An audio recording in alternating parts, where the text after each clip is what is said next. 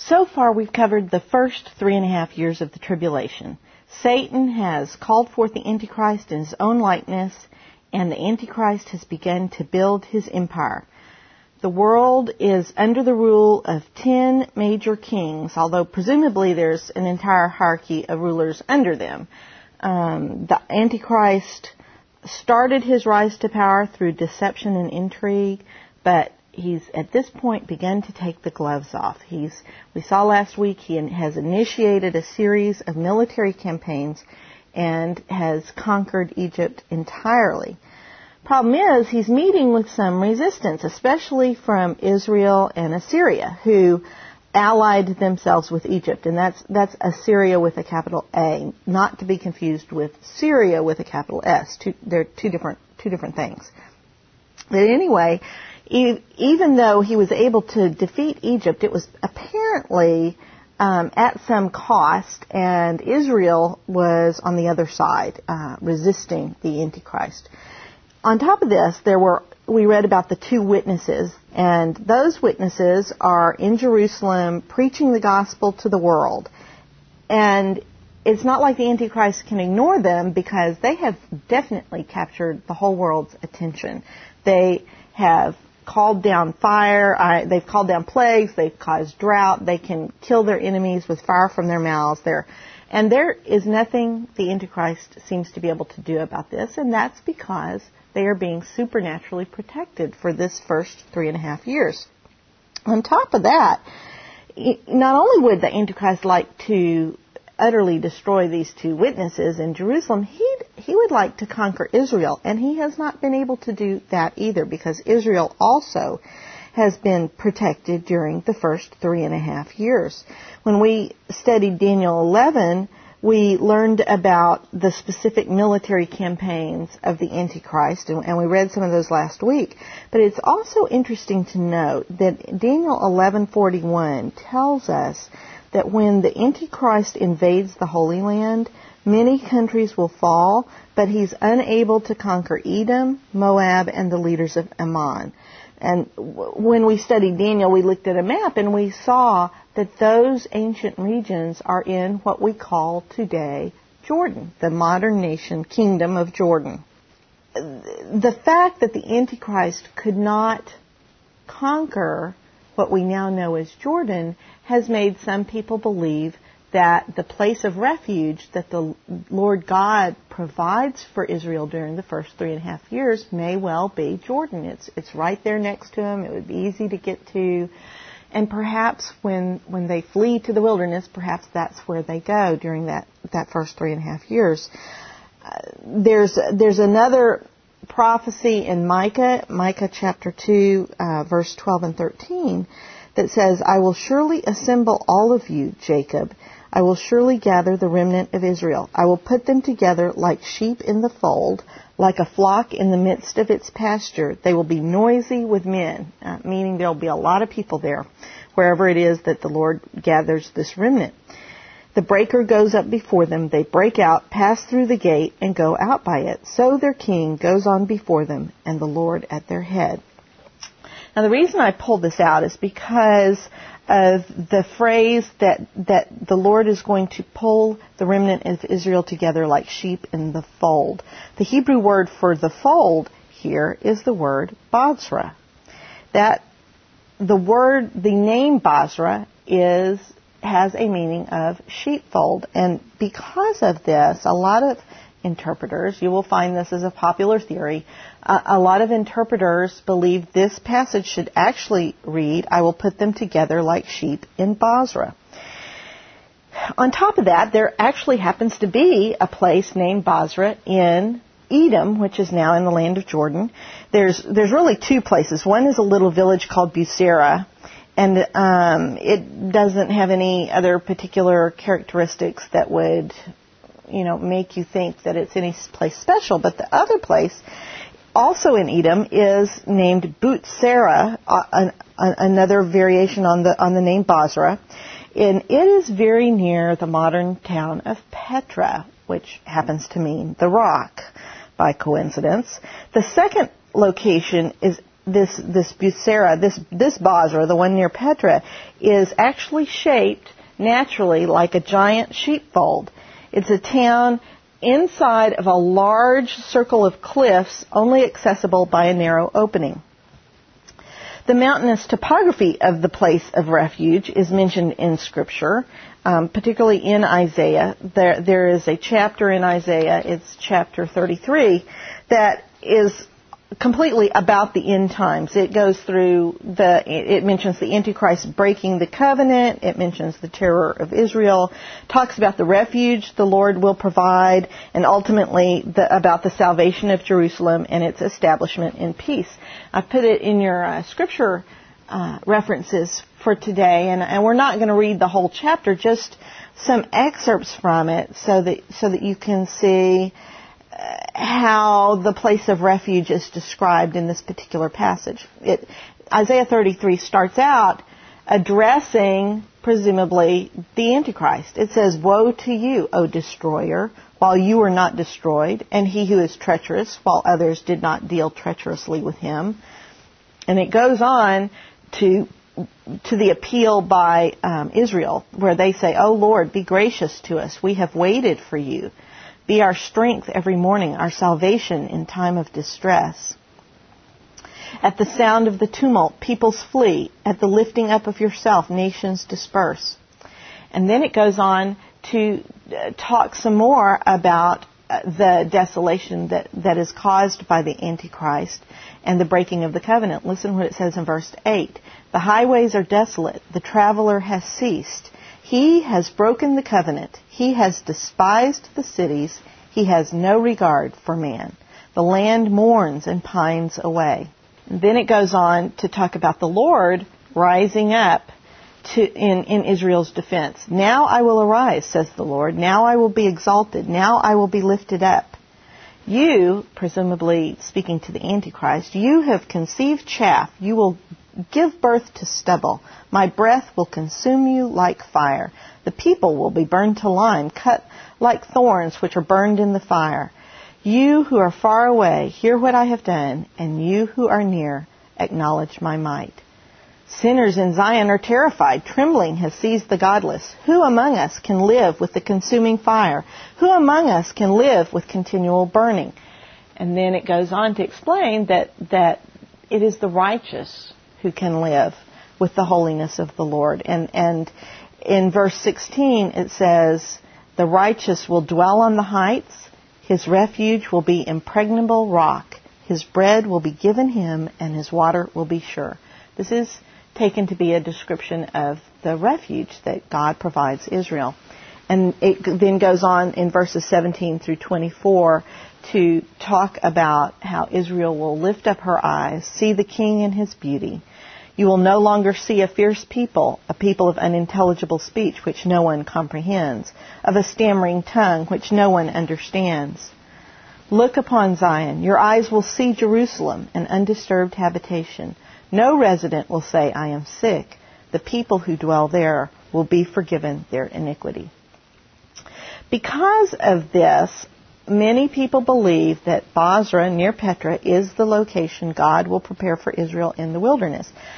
I personally don't think we can really tell from these passages. I, don't see this as definitive. I do know from other prophecies in Scripture that the Lord will utterly destroy Edom and Bozrah in particular in the day of the Lord. So something's definitely going to happen there, and and whether um, Israel is taken there as a refuge first, and then at the end of the tribulation, after after Israel is is brought back to Jerusalem, it the Lord comes and punishes and destroys Edom and Bozrah. You know, I don't know exactly how this timing is going to work out, but I do know from Scripture uh, especially in Isaiah 34 and Jeremiah 49, there is prophecy specifically directed at Edom and Bozrah.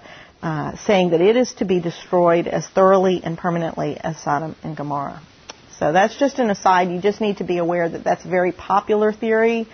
I really don't think we can tell for sure what kind of refuge the Lord provides Israel or where it will be.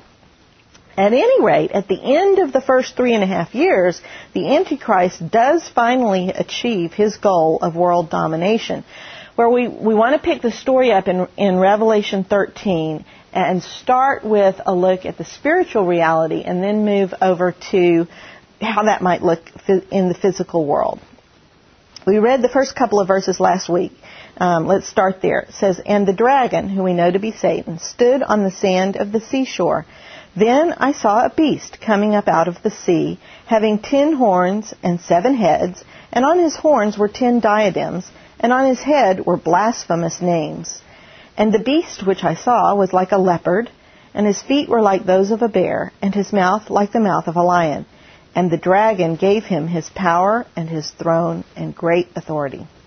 Now last week we decided that the sea that this beast came from probably meant the nations of the world, the Gentile nations, since that's how that symbol was used and interpreted in the book of Daniel. But, you know, we messed up there. We need to take a closer look because the, one of the principles of interpreting biblical prophecy is that first you look within the context, immediate context of the scripture, of the prophecy itself. And then if you do not find the interpretation there. Then you look elsewhere in Scripture to see how that symbol might be used. In this case, there's actually two, maybe even three places in Revelation where the sea that that beast comes out of is specifically interpreted. The, the, two, the two places that I'm talking about in particular are Revelation 11 verse 7 and Revelation 17 verse 8. Now, both of these verses tell about some of the other activities of the of the beast of the antichrist and that's why we haven't read them yet, but they also specifically say that the beast came out of the abyss, which means that the sea is equal to the abyss, that the sea is symbolic of the abyss. Do you remember the abyss? We studied that in an earlier lesson. It it is what appears to be probably the lowest level of Hades, but it certainly, we know for sure, it is a holding place for evil spirits, for unclean spirits. And it is a place of torment from, for them right now. We also know that it's a temporary place, just like Hades, and will ultimately, in the end, in eternity, it will be uh, replaced by the second death, the lake of fire. But for right now, there are evil spirits being, that are bound and held in the abyss. There's a, there's a story you'll, that you'll probably remember uh, out of Mark 5, and it's also told again in Luke 8, that is the story of a demon possessed man. Now, this poor man had so many demons in him that if they had had a straitjacket back then, they would have put this man in it to keep him from harming himself. As it was, they didn't have anything quite as humane as a straitjacket, if you can call that humane. They had to put the poor guy in chains to keep him from, from destroying and injuring himself. Well, when Jesus came near this demon possessed man, the evil spirits and demons inside of him screamed out and begged Jesus not to cast them out into the abyss. And Jesus actually had pity on those spirits and and allowed them to be cast out. He cast them out, but he cast them into a nearby herd of pigs. Do you recognize the story? The pigs went immediately immediately went mad, and do you remember what they did? They rushed to the sea and were drowned. So it's it's really no coincidence that the beast comes out of the sea from a spiritual point of view, and that in this case, the sea is symbolic of the abyss. And that implies that although the Antichrist is a man in his form, you know, he's, he's, a, he's a human man, he is also uh, filled completely with a spirit that is unclean and thoroughly evil. Look at Revelation 17, verse 8. The beast that you saw was and is not and is about to come up out of the abyss and go to destruction. And those who dwell on the earth, whose name has not been written in the book of life from the foundation of the world, will wonder when they see the beast, that he was and is not and will come. Notice that the this says that the beast existed before John's time, that it currently does not exist during John's time, and that in the end times it will come up out of the abyss and go to his destruction. Compare this to 2 Thessalonians 2, um, verses 3 through 8.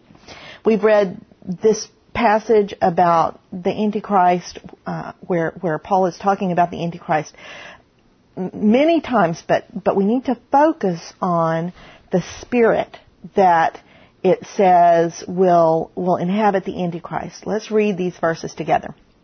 Let no one in any way deceive you, for it will not come, that's the end of time, unless the apostasy comes first, and the man of lawlessness is revealed, the son of destruction, who opposes and exalts himself above every so-called God or object of worship, so that he takes his seat in the temple of God, displaying himself as being God.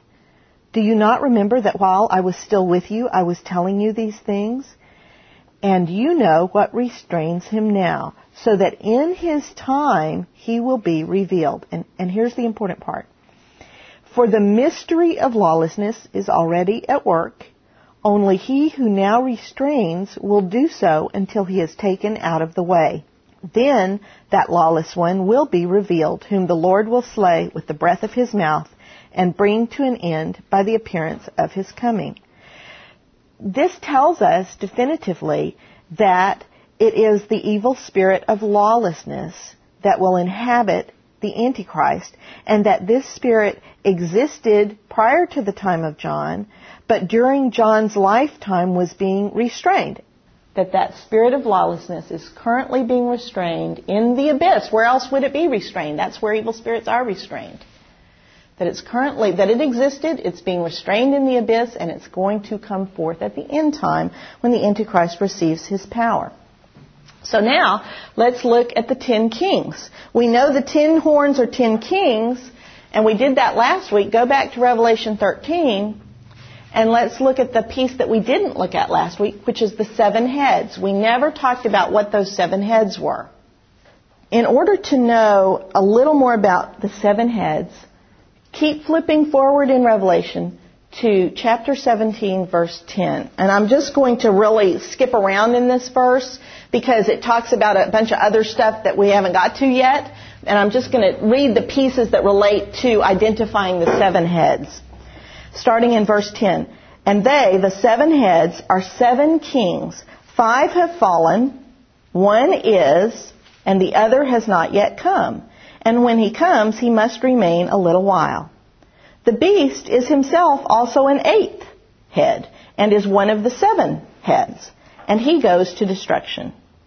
The ten horns which you saw are ten kings who have not yet received a kingdom, but they receive authority as kings with the beast for, un, for one hour. Now that's convoluted language, but what it said was the heads are kings who, obviously to be a king you have to rule over a kingdom, right? They represent a series of kings over time. Those ten horns are ten kings that exist concurrently at the end. The seven heads are seven kings and kingdoms that have existed over time. And we know that because it says five of them have already come and gone. One of them exists now, John, during your lifetime, and one of them is going to come. So, the key to understanding this is going back to one of our principles of interpreting prophecy, and that is to remember that prophecy is God's perspective being told to his chosen people, Israel to interpret prophecy, you must remember that. So many people take it out of that context and end up way off in left field somewhere. Okay? But think about the kingdoms that have had dominion over Israel. What kingdom had dominion over Israel at the time of John? Roman Empire, exactly right. Now, because five have gone, one is, we know that the Roman Empire is number six. Jot down one through seven on your, on your, somewhere on a piece of paper so you can keep track of this. Okay? One through seven. And, and you all know, you all know these answers. You're going to get a hundred on this quiz. Number six is Rome, right? Because that's the one who is. Let's skip back up to the top. When, when was Israel formed as a nation? Not when it was promised. Remember, it was promised to Abraham a long time before they ever actually existed. When did they come into existence as a nation, as an entity? Do you do you remember? Did, not the date. Where were they? Where were they? They were slaves. They were slaves when they were formed as a nation. You got it. What is it? Egypt. They, what happened was, was Abraham's family was just a little tribe of family, right? Then the, then Joseph got sold into slavery to Egypt, right? They're still a relatively small family. It's just the brothers right now. After Joseph died, that line, he brought, remember he brought all his brothers and his father, his whole family to Egypt during his lifetime. Israel died, the person, Jacob, died there. Joseph died there. His son, they had sons and they had sons and they had sons and eventually they became what is called in scripture bone crunchingly strong to the point that they frightened, their power frightened the Pharaoh. That was when Israel became a nation because Moses came God stood up to deliver his people and he said, You are mine. And here's how you know you are mine. And then, of course, you know the story of the ten plagues, the parting of the Red Sea, the Passover, you know, the giving to them of the covenant, the giving to them of the law. What is, what is nation number one on the list? Egypt. Now, after they came out of Egypt and they came into the promised land, Israel began worshiping idols. And they began to have internal strife. Part of it caused by the Lord on purpose because they were having, you know, worshiping idols. But they ultimately devolved into civil war. And they broke up into two pieces. And nine and a half tribes became the northern tribes, and they called themselves Israel. They retained that name. Two and a half tribes lived in the south, okay? And they retained the name of Judah. Together, they're the all 12 or 14 tribes of, of Israel, but in the north they were Israel, in the south they were Judah. And, and the way I, I keep that straight in my head is I think of the actual letter I as being pointing straight up and of the actual letter J as hooking down. That's how I remember north from south. But, but they split up and after about 250 years of this, Israel, the northern kingdom, was conquered. They were conquered by Assyria. That's kingdom number two, Assyria with an A. Judah rocked along for about another, little over another hundred years, a little bit more. They were ultimately taken over by, you know, who? King Nebuchadnezzar, that's right. So Babylonia is number three. Who conquered Babylon and took over after that? Who, who, took over the Holy Land after that? Do you remember from Daniel? It was the Medes and the Persians. It was the Persian Empire. They're the next one. Who took over the Persians? Who conquered the Persians? You know, Bill, tell me. The Greeks. The Greeks. Alexander the Great. Who conquered the Greeks? Rome. Did, was Bible was the Bible accurate? Yes, it came out exactly right. That's exactly what that means. So now we are to the, time, the kingdom that will come, which is kingdom number seven, the one that has not yet come, and when it does come, it will remain for a little while. The great, the verse in Revelation that says it, the seventh one will remain for a little while, the Greek literally means a brief or puny season.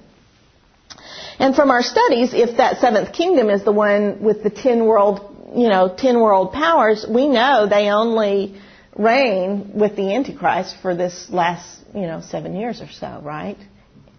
So three and a half years probably because the Antichrist is going to take over. The other thing that's that's helpful is this very strange part of that passage that says the beast is an eighth and yet one of the seven?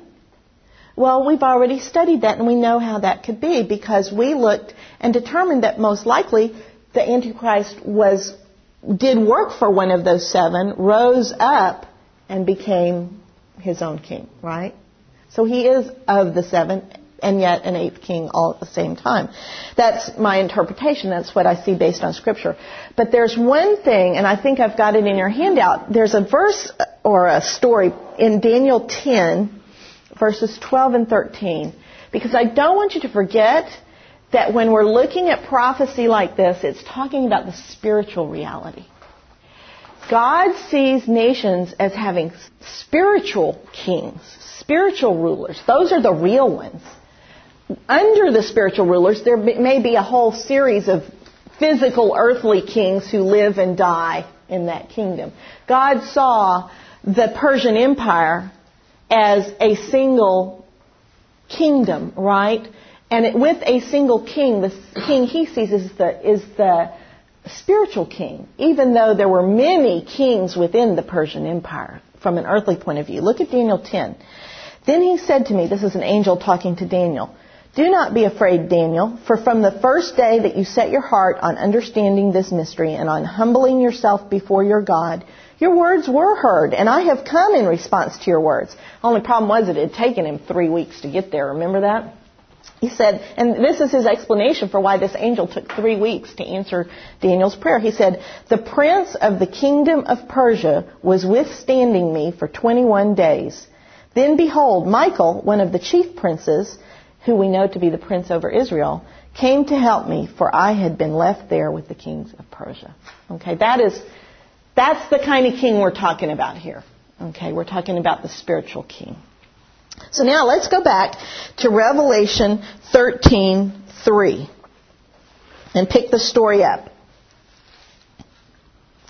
I saw one of the heads of the beast, one of these seven heads, as if it had been slain and his fatal wound was healed, and the whole earth was amazed and followed after the beast. The phrase that is, transla- is translated lots of different ways in different translations of the Bible, but the phrase as if it had been slain is exactly the same Greek that was used to describe the Lamb of God, who we already read in Revelation 5 6 John saw in heaven as if it had been slain it, and resurrected. It is, it is a term that implies resurrection. Okay?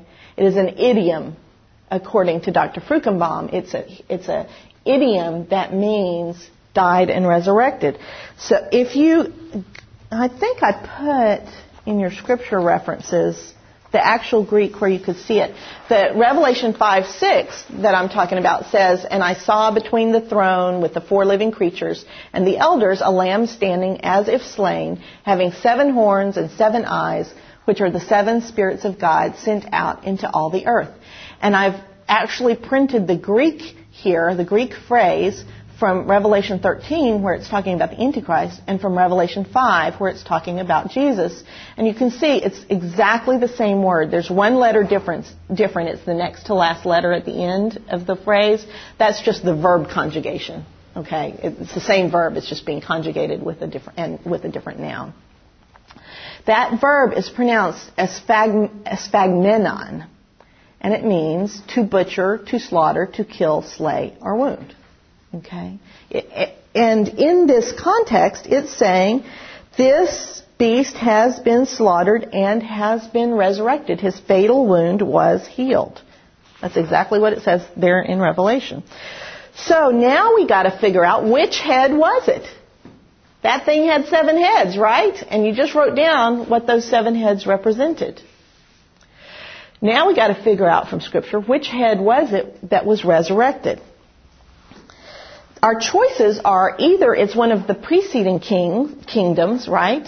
Kings and its kingdom, one of those six that came before, or it's the Antichrist and his kingdom.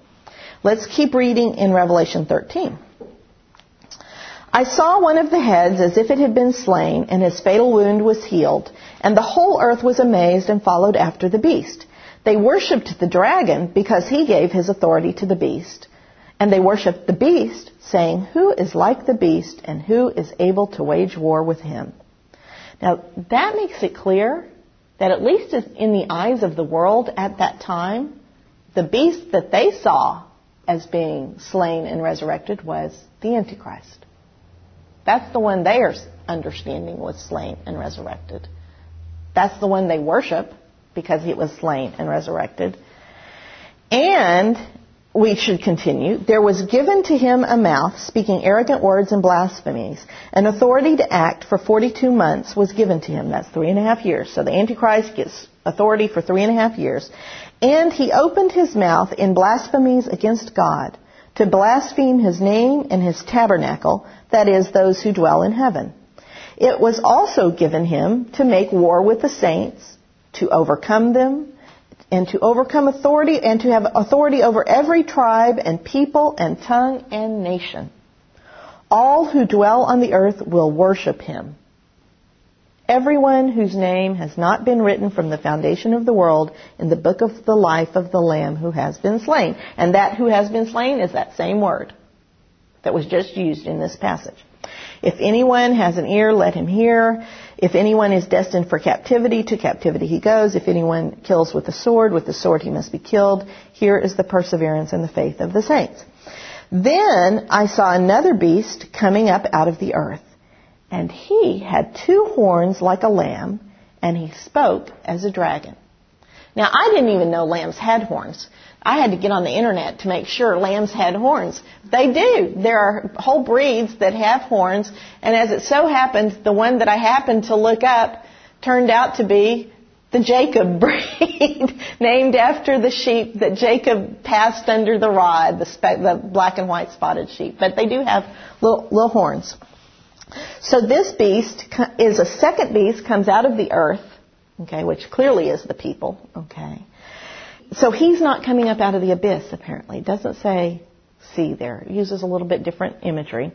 He has two horns like a lamb, and he spoke as a dragon, like, like Satan. He exercises all the authority of the first beast in his presence. And he makes the earth and those who dwell in it worship the first beast whose fatal wound was healed. This is another reference where the fatal wound is associated with the beast himself, whom we know to be the Antichrist. This second beast, who is called the, later in Revelation called the false prophet, and that's what I'm going to call him just to distinguish him from the Antichrist. Okay? The false prophet performs great signs so that he even makes fire come down out of heaven to the earth in the presence of men. And he deceives those who dwell on the earth because of the signs which it was given him to perform in the presence of the beast, telling those who dwell on earth to make an image to the beast who had the wound of the sword and has come to life. Another reference, okay? This time it tells us that it was a sword wound, which would, since this is a spirit, spiritual view, means presumably a military wound of some sort, right? Not necessarily a sword, but a military wound, a wound of violence. Now, also gave us some information that the world is going to make a statue of the beast that was killed and resurrected, right? Now, it would be pretty tough, in my estimation, to make a statue of the Roman Empire. Okay? I think that pretty conclusively narrows it down to being a statue of the Antichrist, and therefore he must be the one who is resurrected.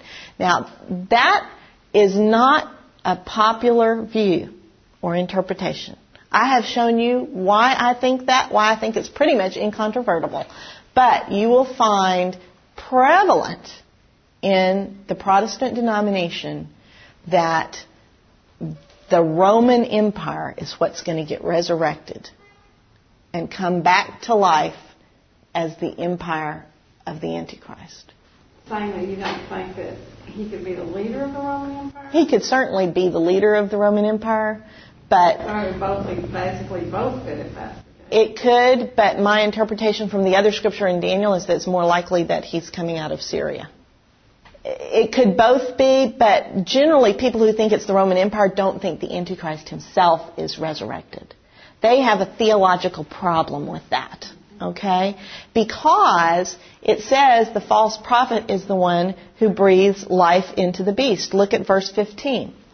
And it was given to the false prophet to give breath to the image of the beast, so that the image of the beast would even speak and cause as many as do not worship the image of the beast to be killed. People wiggle all over the place with this one. Do not like that at all because it sounds like the devil through the false prophet is giving life, doesn't it? Well, let's, that's why I gave you a handout on this one. Let's look at what this says. Look at your handout, soul, spirit, and life. The false prophet gives breath to the statue of the Antichrist. The Greek word there and the little gray box, unfortunately didn't print very well, shows the number 4151. That's the actual number of the Greek word. And I've put the Strong's definition here for you. 4151 is the word pneuma, from which we get things like pneumonia, breathing, okay? Pneuma mean, means breath, literally. And you can see from the, from the description it's a current of air, breath, blast, breeze, or if it's used symbolically, it means spirit, as in human or rational soul, vital principle, mental, mental ability. Uh, it can be superhuman, an angel, divine, Christ spirit, Holy Spirit, ghost, life, spirit, okay? See what that means? Now, there are other Greek words that could have been used. In English, we only have one word for life. It's life. You're alive. Okay, when, when you have spirit, you're alive or you have life. Well, in Greek, they have different words. One of the words is, is G5590, which is where we get our word psyche. It's sukai. Okay. It's, it's where we get psyche from. It's usually translated soul. There is also um, G2222, which is kind of halfway through this little, little definition here, that is translated life, as in he who seeks to save his life will lose it. Okay? So in Greek, we have three variations of what we only have one word for in, in English. They have the word spirit, they have the word life, and they have the word basically soul. Okay? Let's I, I, wanted to show you how differently they are used. So I gave you a couple of scripture references from each one. For example, the one 5590, the one that, that we use the, the word psyche for, that's translated soul, it's used in, in Matthew 26:38. Then he said to them, My soul is deeply grieved to the point of death. Remain here and keep watch with me. This was the Garden of Gethsemane, right? Matthew 16:26 For what will it profit a man if he gains the whole world and forfeits his soul? Or what will a man give in exchange for his soul? Okay, got the flavor of that one? Let's move to life 22:22. In Matthew 7:14, the gate is small, the way is narrow that leads to life, and there are few who find it. Matthew 19:17. And he said to him, "Why are you asking me about what is good? There is only one who is good." But if you wish to enter into life, keep the commandments. So that, that's life as we use the word life. Okay? And then let's look at some of the verses where this word spirit is used. G4151. This is the same word that's used in the passage about the false prophet. Matthew 3:11. As for me, I baptize you with water for repentance, but he who is coming after me is mightier than I, and I am not fit to remove his sandals. He will baptize you with the Holy Spirit and with fire. Same word spirit. Different word holy, but same word spirit. Matthew 8:16. When evening came, they brought to him many who were demon possessed, and he cast out the spirits with a word and healed all who were ill. Matthew 27:50. And Jesus cried out again with a loud voice and yielded up his spirit. Now let's reread Revelation 13:15. And it was given to the false prophet to give spirit to the image of the beast, so that the image of the beast would speak and cause as many as do not worship the image of the beast to be killed. It sounds to me like he gave real spirit, life to this beast, or to the, not to the beast, to the um, idol, to the statue. Okay? Now that brings us up against some things that are hard for people to swallow. Like, I thought God was the source of all power and all life. Well, you know, stop and think for a second. God is the source of all power and life. God created Satan. God gives power to his beings. And when his beings choose to corrupt that power, he doesn't take the gift away, okay? He allows us free will. And we know from lots of places in Scripture that God uses evil men and the spirits that inhabit them for his purpose. One comes immediately to mind is the Pharaoh, right? There's lots and lots of that. And in fact, we're reading all about it. We're reading about the Antichrist, the false prophet, the ten kings, their armies, the nations of the earth. All of these that are wicked are being used as God's instruments in the end times. So don't, we are being told these prophecies so it won't bother us. So our faith will not be shaken when we see the miracles that we have historically associated only with God. We have to know how it works so we aren't led astray. Okay? There's a couple of more, I put some more uh, scripture references in your um, scripture reference handout. I didn't write them all out, but there's several other resurrections from the dead other than the ones Jesus did in Scripture. There's resurrections by Elijah. There's resurrections by Peter and Paul. There's a resurrection by Elisha, Elijah and Elisha. And there's even one young man who got resurrected just because he happened to get buried in Elisha's tomb.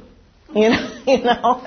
so it's pretty good if you can manage that one. So it's it's it's not like God has to stand there and breathe life into something. Okay, this this is a gift that God does give to His created beings for His purpose. It's it's something for thought. Now, the next question is, well, why?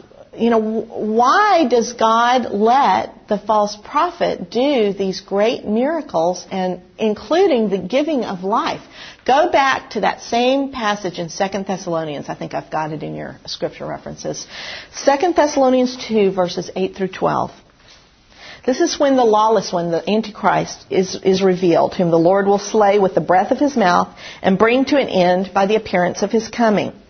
That is, the one who's coming is in accord with the activity of Satan, with all power and signs and false wonders, and with all the deception of wickedness for those who perish, because they did not love the truth so as to be saved. For this reason, God will send upon them a deluding influence, so they will believe what is false, in order that they may all be judged who did not believe in truth but took pleasure in wickedness. There's your why. God very rarely tells us why, but there's a why right there.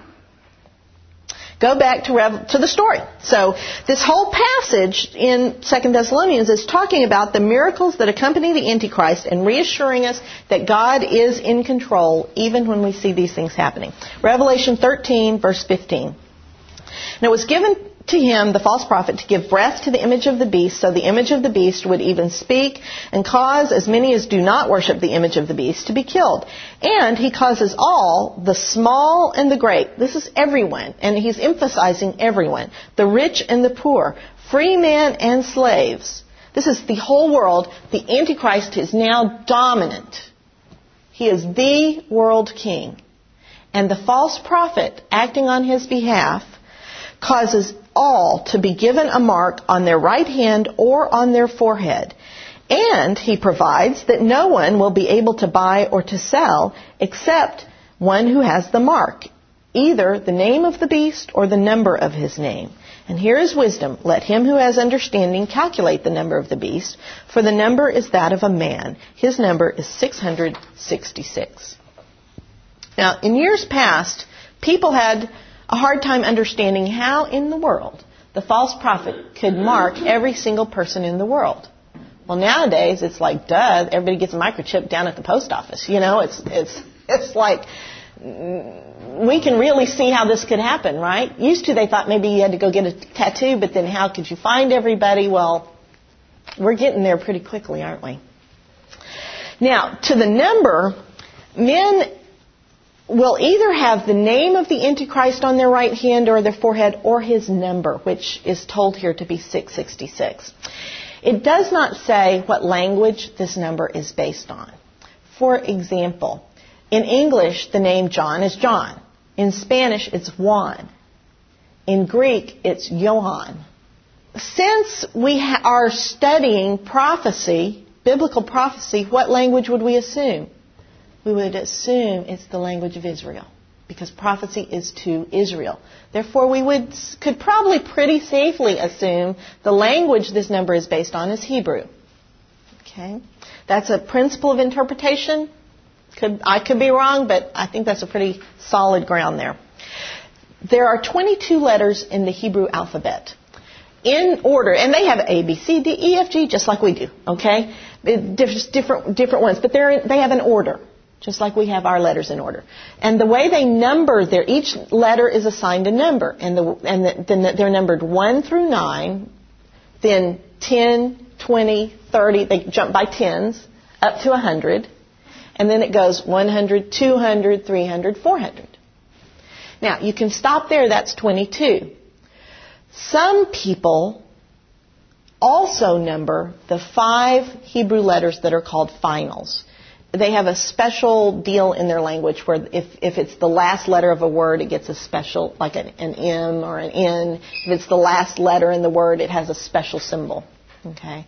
And so some people number those five finals so they don't stop at, at 400, they go all the way up to 900 in their numbering of the Hebrew alphabet. So, so for example, in um, Hebrew, John is spelled Y-N.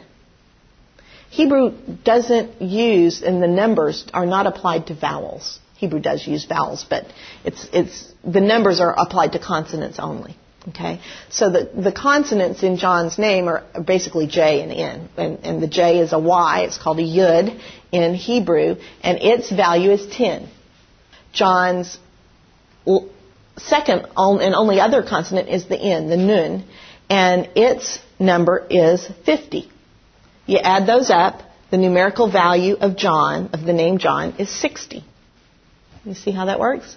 Now, if you're one of those who thinks you ought to take that final in in John and use the special final for it, then you're going to say that that final nun is 700. It would be its number. Therefore, you would say John has a name that's worth 710 points.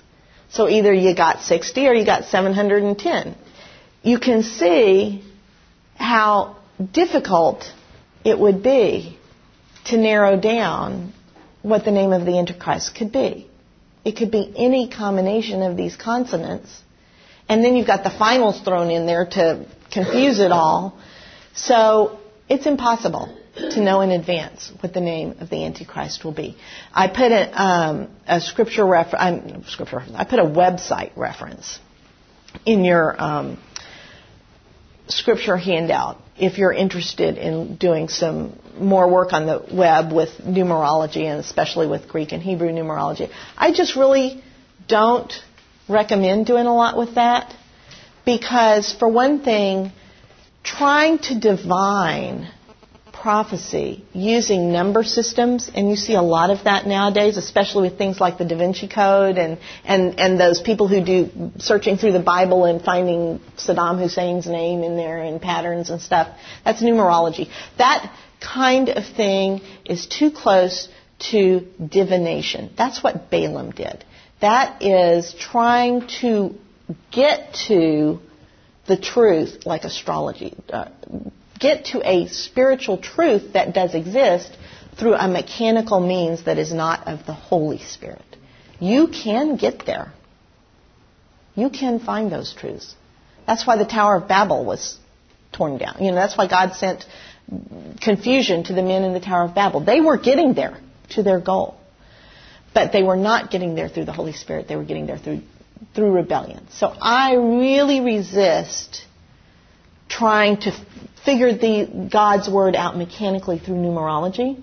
It's for one thing, it's risky, it's faulty. I don't think it's of the Lord, and you're far better off being able to recognize the Antichrist from the Holy Spirit, from what prophecy has told you about him. Okay?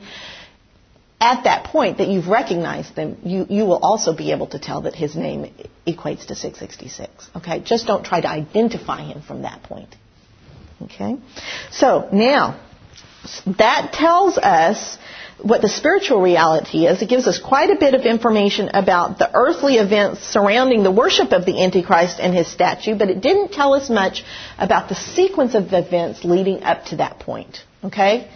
Go back to uh, Daniel 11:31 this is this is back in Daniel where he's talking about the military campaigns of the Antichrist. He's already conquered Egypt and he's returned to his own land in the north with great wealth. And all this happens during the first three and a half years. Okay?